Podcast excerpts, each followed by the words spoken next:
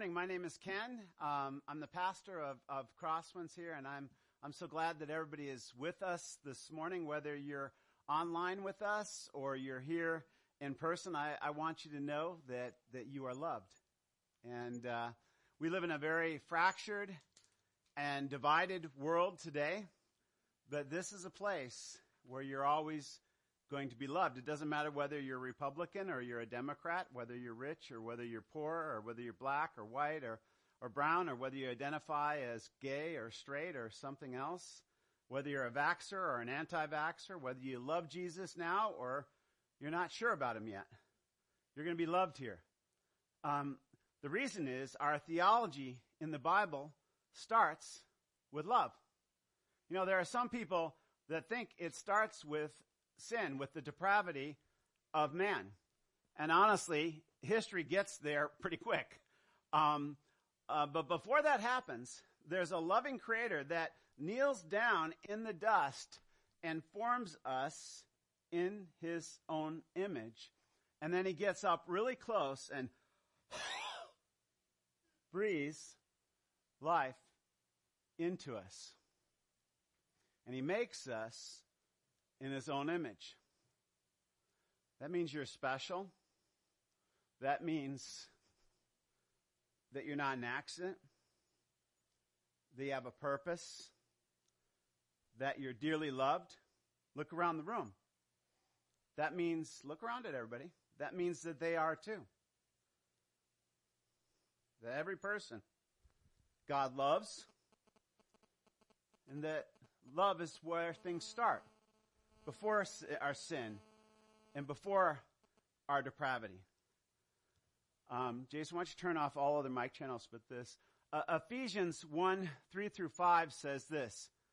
Blessed be the God, our Father, of our Lord Jesus Christ, who has blessed us in Christ with every spiritual blessing in the heavenly places, even as he chose us in him before the foundations of the world, that we should be holy and blameless before him in love. And if you will meditate on that verse, I bet you will see that it was God's design from the beginning of time to love you, to have a relationship with you. In love, he planned our redemption even before we departed from him into sin, before he ever created us. Love was his design. So this morning, I want to tell you a story in my own words, from Luke chapter 10. See, Jesus was just kicking back and he was celebrating with his disciples. They were celebrating that, that God was revealing his kingdom to some ordinary fishermen and tax collectors. And then all of a sudden this lawyer stands up and he says, Hey, Mr. Rabbi, what I gotta do to have eternal life? Jesus says, What's in God's word? What do you understand about it? Well, you just gotta love the Lord your God with all your heart, with all your soul, with all your strength, with all your mind, and your neighbor as yourself. And Jesus says, you got it right, dude. Do that, and you will live. But the lawyer, desiring to show how good he was, says, hey, who's my neighbor? And Jesus said, let me tell you a little story there was this man who went down the road.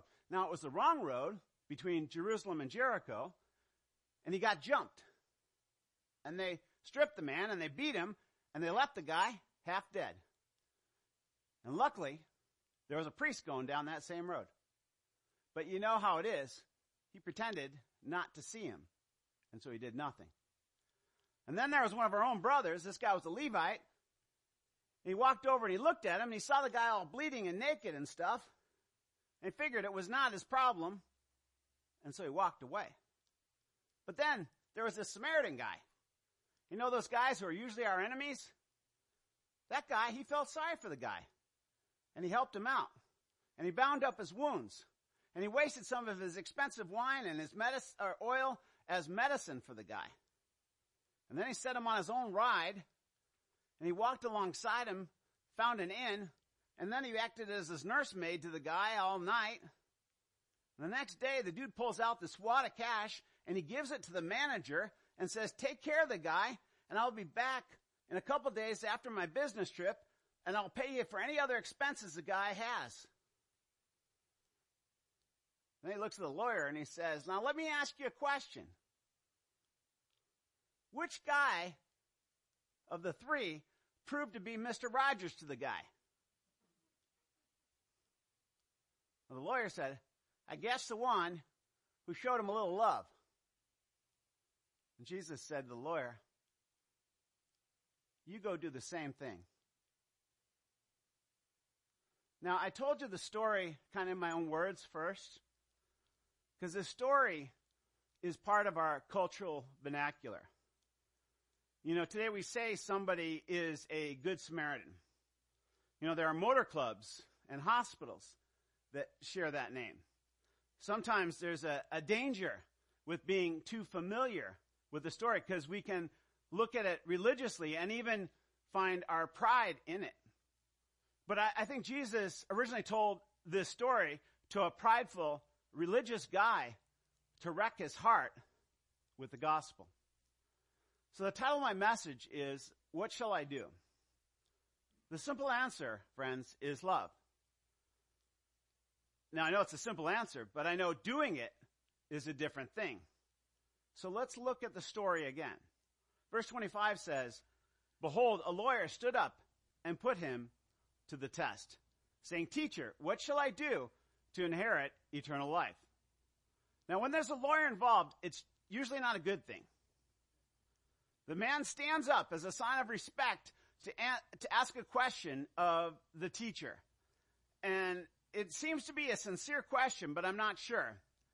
It's a very important existential question, though, that many people ask. What shall I do to inherit eternal life? But our words always give us away. They give our heart away.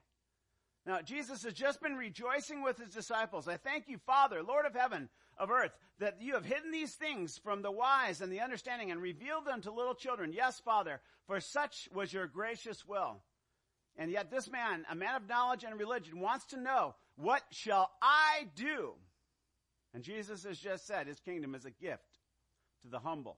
And yet this proud man is asking how he might, achieve something that Jesus just said has to be received. Beloved, here is a simple way that you can share the gospel. See, all of world religions are basically the same. They are about do. And the gospel is about done. Religion is about do. What we must do as man to earn favor with God. Jesus' gospel is about what God has done to give us grace or favor because of his love. And when Jesus hears this man, he knows this man is thinking about his own due. And he's ready to have a gospel conversation with him. See, the man already believes in eternal life. This man believes in God. He's a student of God's word. But he believes he needs to perform in some way to have it. And most people actually are like this. The word inherit has to do with quality of life. From this Jewish man's perspective, life was eternal. And that's what the Bible says. Life is eternal. And, and the question he's asking is, will he be blessed by God in eternity? What is the quality of his life in eternity? Will he be punished or will he be in glory? I think that's most people's question. See, the Bible says God has put eternity into the heart of man in Ecclesiastes 3:11. See, so most of us have a sense that there is something more after we die. The question is, will it be a positive outcome? So Jesus doesn't answer him. He, he asks a question, which is what we should do. What is written in the law? What's written in the Bible? How do you read it? See, interesting, Jesus doesn't offer an opinion. He doesn't give an opening comment with his opinion, which is what most people do when asked with that question. He says, what's in the Word of God?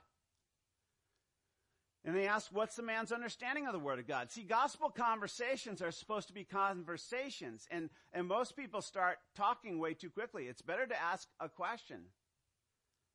You know, if you're doing all the talking, it's really not a conversation. You need to find out where people are coming from. The first question is good. Do they have any knowledge of God's Word? Often we're afraid to have conversations because we feel like the other person's going to be better equipped, better armed than we are. The reality is most people out there are biblically illiterate or gospel illiterate. And, and one of the best ways to have a gospel conversation I found sometimes with people is to say, if they seem like they're really knowledgeable, say, could you please explain the gospel to me? And I've had people do that to me and I say, wow, if that's what it was, I wouldn't believe that either. Can I show you what I believe? Because they usually have a false idea of what the gospel is. Um, you know, sometimes people are really prideful like that. They want to explain it to you. So let them. And then say, show them, oh no, this is what the Bible says. And, and sometimes they just have not, don't have knowledge. On the second question, uh, he asks us, how do you read it? You, you can learn a lot in those two questions. So the man answered and he said, you shall love the Lord your God with all your heart, with all your soul, with all your strength, and with all your mind, and your neighbor as yourself. Now this guy was a brilliant student of the law. He summed up God's word perfectly. He did a mashup between Deuteronomy 6:5 and Leviticus 19:18. So he'd either been listening to Jesus' teaching and he wanted to flatter him by parroting back, or he had good instruction himself. And it was similar to how Jesus had summed it up in, in verses like Matthew 12, 30. So Jesus told him, Hey, you've answered correctly. Do that and you will live. Now you can almost imagine the lawyer's chest popping up with pride when he hears Jesus' words, you have answered correctly. Jesus just affirmed his doctrine. This man had won. It's okay to affirm people when they get things right. But then Jesus did say something at the end, something about do. And then he connected it with this as a prerequisite to eternal life. And what Jesus was saying, the answer is simple. You just need to keep it the law, but keep it perfectly. See, God's law is a perfect standard, Mr. Lawyer. And if you want to do something, then you have to do it perfectly. And so the man is starting to understand he might have caught himself in his own religious trap. And verse 29 says, But he, desiring to justify himself, said to Jesus, Well, then who's my neighbor? And this is what the religious will always have to do to get out of a trap. Justify themselves. Making themselves right before God. How do you do that really? How do you make yourself right before God? With your own words. With a lot of your own words. That's how you do it. But do our own words really matter in a court?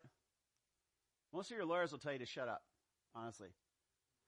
Your own words, won't they? Who's ever been to court? Your lawyer will tell you to shut up because our own words don't really matter. I got a speeding ticket once in a small town near Galena. And I was standing there waiting to face and argue with the judge about how unfair my ticket was. And there was another guy ahead of me in a $500 suit who also had a ticket. And he tried to tell the judge he didn't have time for all of this because he was a big deal lawyer from Chicago and he impatiently threw out some legal fancy words that I didn't understand. And the judge simply said something like this, you aren't from around here, boy. And this is my courtroom and you are in contempt. And that man was hauled out of there for the night and put in jail. And I decided to be humble and seek the mercy of the court. Now that was just a little court, not the court of the Almighty. How is any of us going to justify ourselves when it comes to a, a perfectly um, loving being, God. But that's exactly what this lawyer attempts to do with Jesus. And who is my neighbor? If we can define who my neighbor is correctly, then I might be okay. Most people with a do perspective on their eternity do this.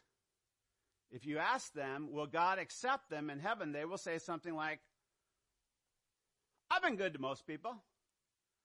I ain't killed nobody yet. That's the attitude. Okay, so you accomplished not breaking one of God's commands so far. Yay for you. But you're ignoring what the lawyer ignored in his question to justify himself. The first part of the statement. You shall love the Lord your God with all your heart, with all your soul, with all your mind, and with all your strength. See, if you really love God, you will love what you created in his image, which is others. Even the fact that you're asking this question is condemning you. The reality is that most Jews felt that it was their duty to love their other Jewish brothers and to treat them well. But they felt it was also their moral duty to hate their enemies, the people outside of their own people. But in Jesus' Sermon on the Mountain, he tried to correct their religious thinking back to God's design for loving perfection. He says, You have heard it said, You shall love your neighbor and hate your enemy. But I say to you, love your enemies and pray for those who persecute you, so that you may be sons of your Father who is in heaven. For he is making his sun rise on the evil and on the good. And saying sends rain on the just and on the unjust. For if you love those who love you, what reward do you have? Do not even the tax collectors do the same? If you greet only your brothers, what more are you doing for others? Do not even the unbelievers, the Gentiles, do the same? You therefore must be perfect as your heavenly Father is perfect. So I would be very careful, Mr. or Mrs. Lawyer out there, if you're trying to define your neighbor by race or politics or sexual preference or nationalism or social class to justify yourself. Because that's simply doo doo. To continue this gospel conversation, the lawyer tells a parable. Jesus replied, A man was going down from Jerusalem to Jericho, and he fell among the robbers, who stripped him and beat him and departed, leaving him half dead. Now, we hear in our culture a poor guy got robbed. But the lawyer and his friends and some of the disciples, they're hearing, what a foolish idiot. He went down the wrong road in the wrong neighborhood and got robbed. See, historians like Josephus tell us this was a dangerous road. There were caves along that route where bandits would hide out, and even troops that went through that route, road um, were well armed and ready. So they're thinking, yeah, it's sad this guy got beat up, but it's kind of his fault. He deserved it.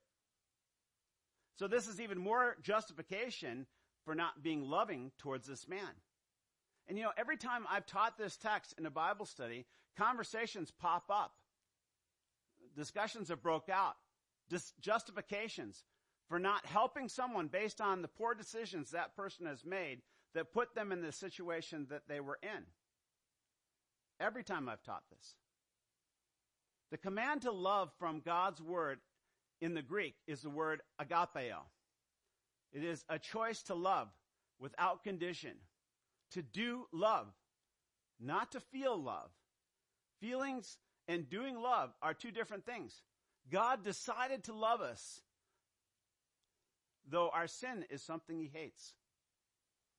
It's nothing to do with feelings. Um, it's the same word is in this famous verse. For God so loved the world that he gave his only son, that whoever believes in him should not perish, but have eternal life. See, God does not look down on men and women and, and, and, that are half dead in their sin and say, huh, it's their fault. They sinned. Instead, he comes down and he decided to love us and to rescue us. But we often justify ourselves because of someone's mistakes in life, not acting in love towards them. But we are commanded to love our neighbor exactly the way he loves us. Now, by chance, a priest was going down the road, and when he saw him, he passed by on the other side. Now, Jesus gives a little hope to these religious listeners. A priest comes by. Surely a priest will help this poor half dead man. After all, it would be his moral duty as a man of God to stop and help this poor guy. But he just looks, pretends not to see, and passes by. I'm sure he had a lot of good justifications for not showing the man a little love. After all, uh, if he tried to minister to the man, it would make him ceremonial unclean because of all the blood. He, then he would not be able to do his job and he would not be able to help all the people he helped. The needs of the many out, outweigh the needs of the few. After all, it, it, it, might be dangerous. This, this might, man might have been left out there as bait for robbers and then he would get jumped and, and, and, uh, who would care for his family? After all, he didn't really know first aid and so he would just pray for him. That was, that was his spiritual gift. So then likewise, a Levite, when he came to the place, passed by on the other side. Now some of the listeners in the story would, would, would were not surprised by the priest because they figured that professional cl- clergy were corrupt. But surely now, a good Levite boy, a, a fellow citizen, he would help out.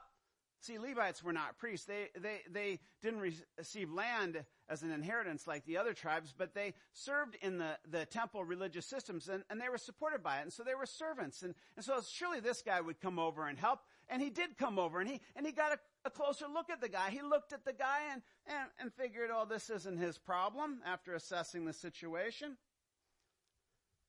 And, and so for the listening Jews, that's strike two for the religious. Strike two for the do team. Two for the, uh, strike two for those that knew the law and should have helped their obvious neighbor, a fellow Jew. But they had rationalized why they could not. You know it is to rationalize? It's a rational lie. We tell ourselves so that we don't feel guilty. Ah, I'm late for work at the temple. I'm wearing new clothes. My wife will get mad at me if I stop and I'm late for dinner. You know, this is really not a safe place to stop and help anybody. I, I really don't know what to do anyways. I, I wouldn't know how to help. Ah, he's already half dead. Um, eh, if he, if he makes it, somebody else will come along. That's hopeless anyways. This guy's rude. He doesn't ask for help. He's unconscious. Jesus continues the story. But a Samaritan, as he journeys, came to where he was. And when he saw him, he had compassion. Now that's a big but but their enemy, a Samaritan. Now, a Samaritan to them was not a smiley guy with a halo on a decal. He, to the Jews, the Samaritans were trailer trash. They were unclean heathens. Some rabbis taught that if you saw a Samaritan woman in labor, that you weren't to go help her because it was a sin to bring another Samaritan into the world. The Jews and the Samaritans hated each other. It was probably good that this man was half dead because if he was more conscious, he probably would not even let the Samaritan help him.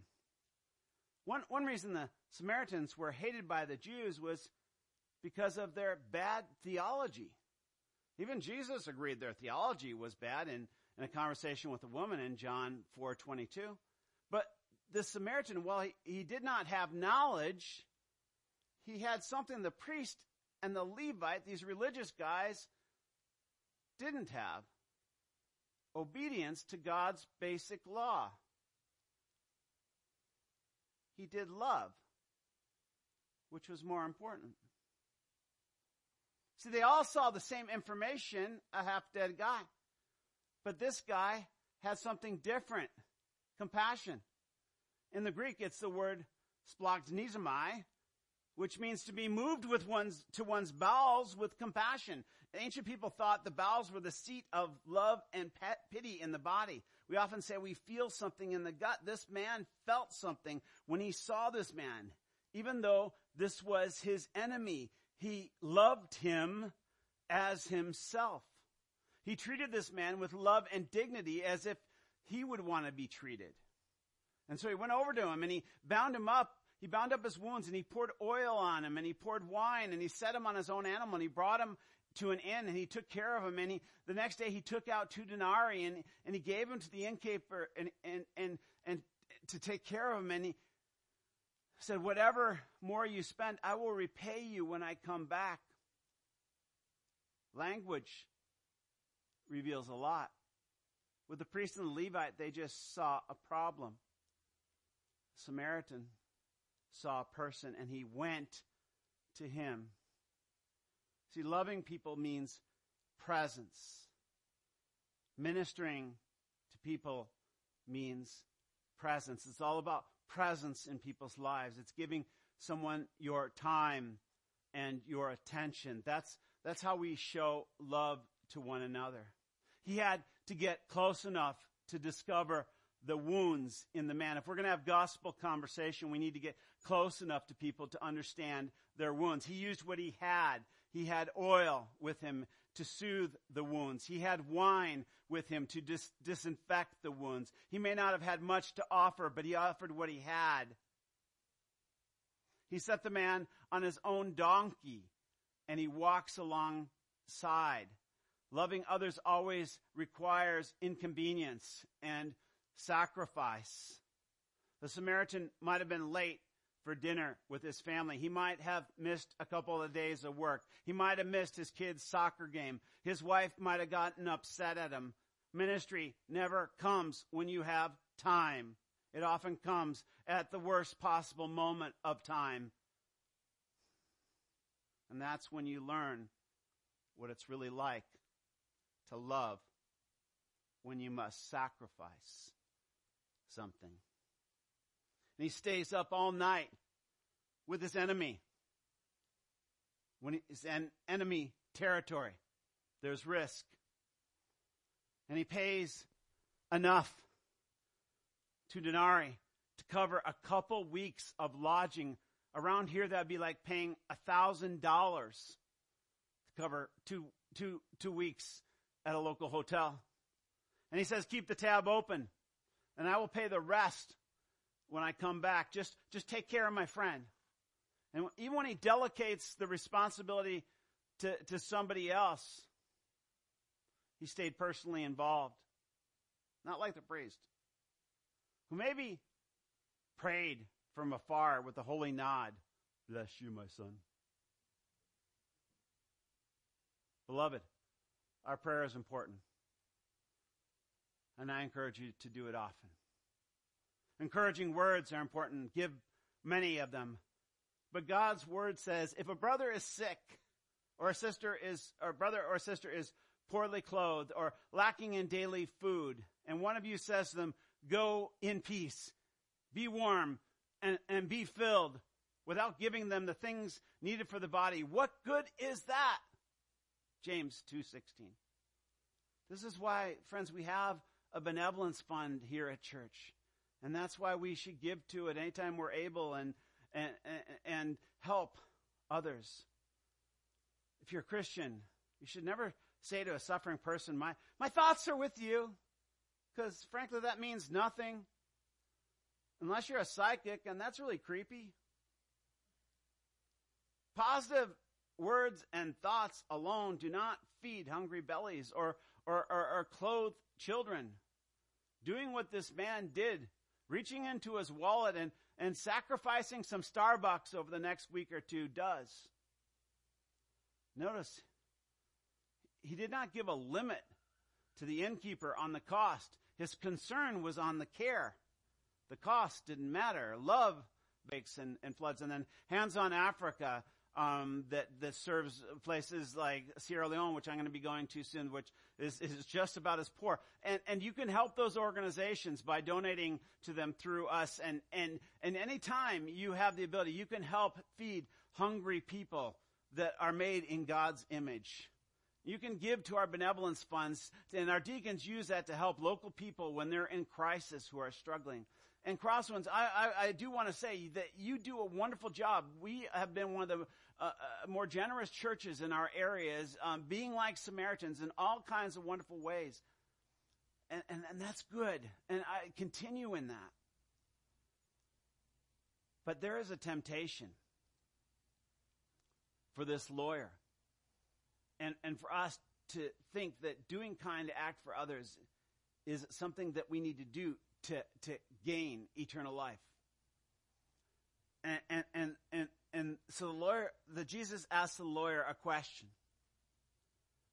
Which of these three do you think proved to be a neighbor to the man who fell among the robbers?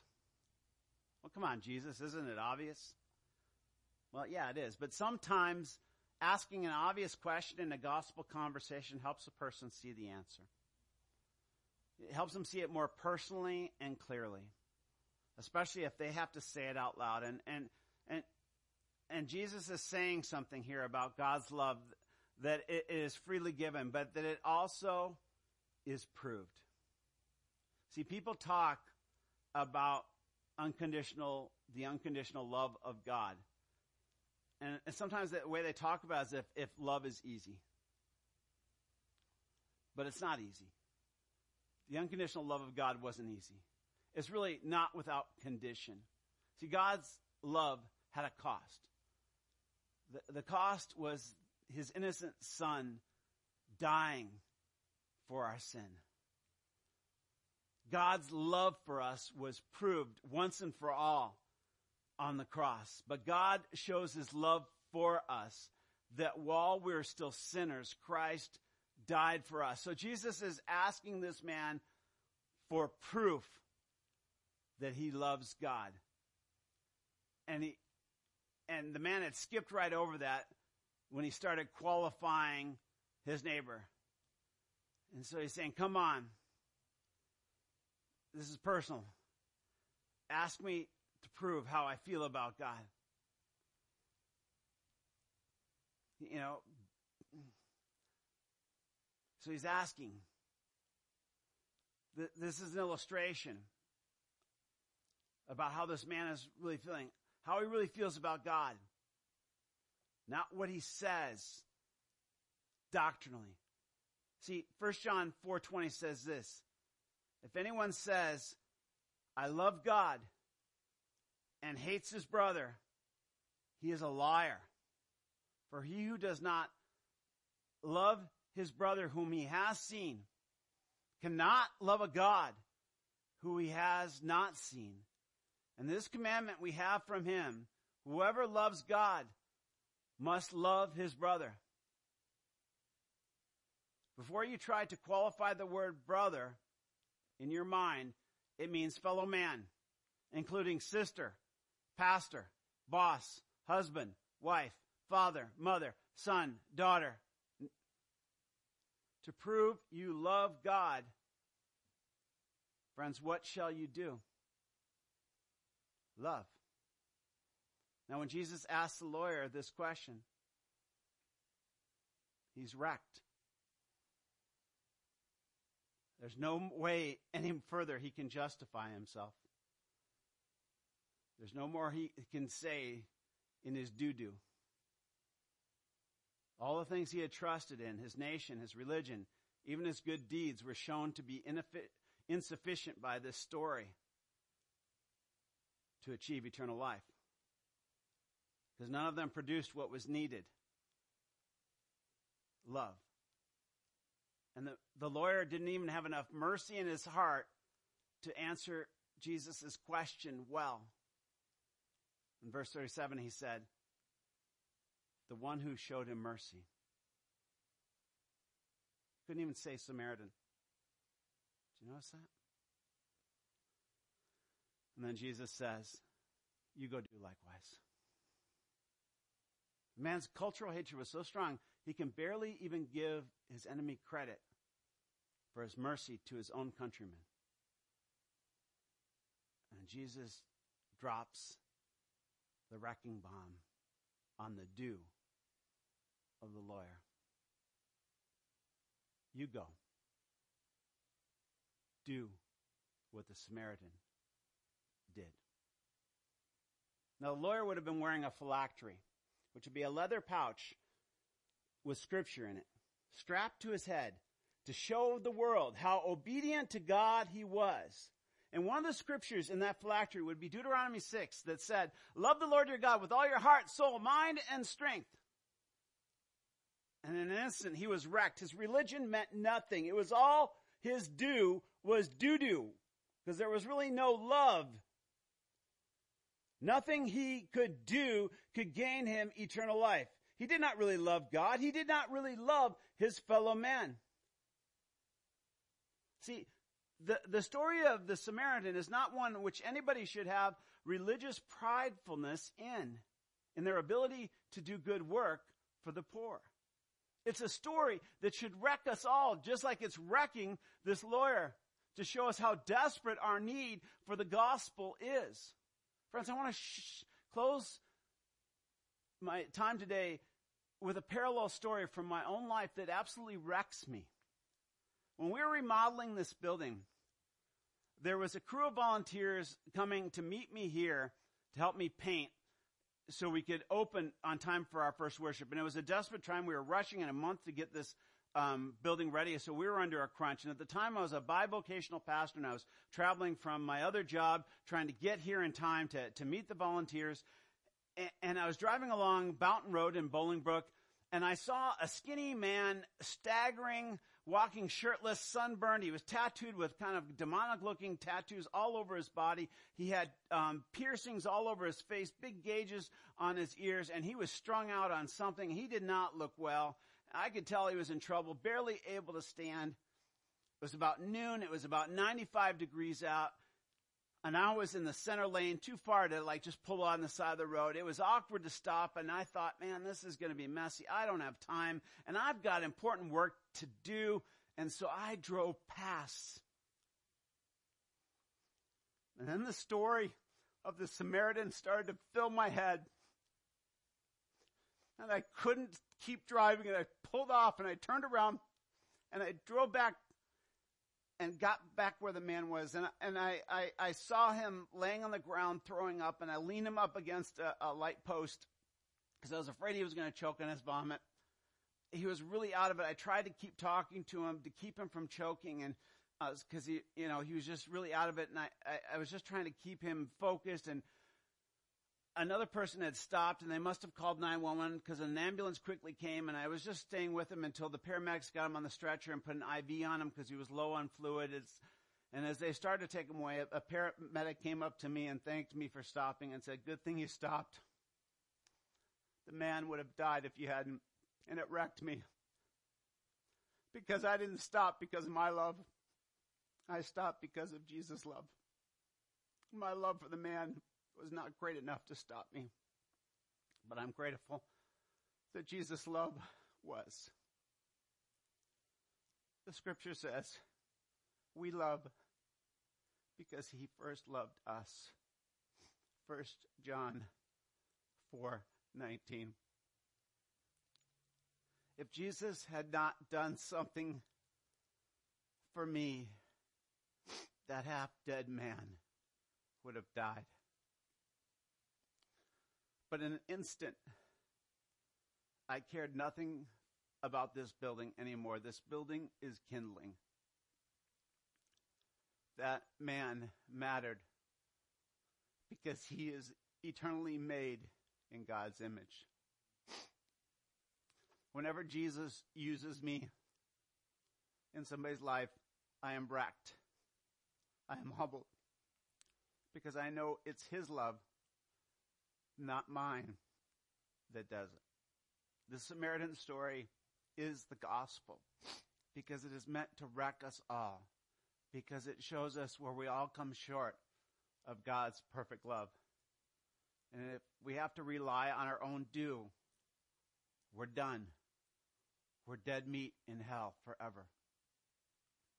But instead, Jesus is our Samaritan who came to us in our enemy territory. He came to those who were supposed to be his own brothers, like this lawyer, but instead they despised and rejected him because they were religiously prideful. But that didn't stop him from bringing his good news to the poor and binding up their broken hearts and proclaiming liberty to those who were captive. And then on the cross, it was all done for us. He said it was finished. His love was sufficient to cover all the debt for all our depravity. And on the third day, Jesus walked out of the tomb. He did what no holy religious man could ever do. He paid our tab in full. He now has been given all authority to give us freely our inheritance of eternal life as true sons and daughters of God, made to live in His image, which is love. Today, will you turn from your own do? And will you believe in His love for you and go be love to the world? If you're still asking, what shall I do? Simply receive His love. And then you will be given the power to really do the do. Let us pray.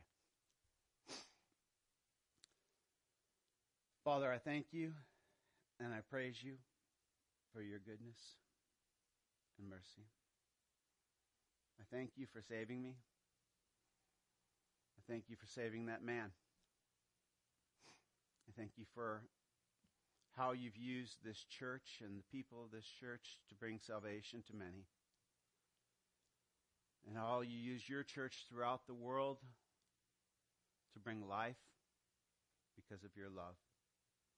Father, if there's anybody here today that has not received your love, may they turn to you today and find life by accepting the free gift of your love. They can't do it themselves. It's already been done. They just need to accept it. Accept your forgiveness, your love and mercy, and then go share it. Oh Lord, I pray that they would do that today. Let them stop being lawyers. Let them stop making justifications and rationalizations. Let you do it for them. Let you be their advocate with the Father. Let your blood wash away the stain of their sin. Thank you for your mercy and your grace. Thank you for your love. In Jesus' name I pray.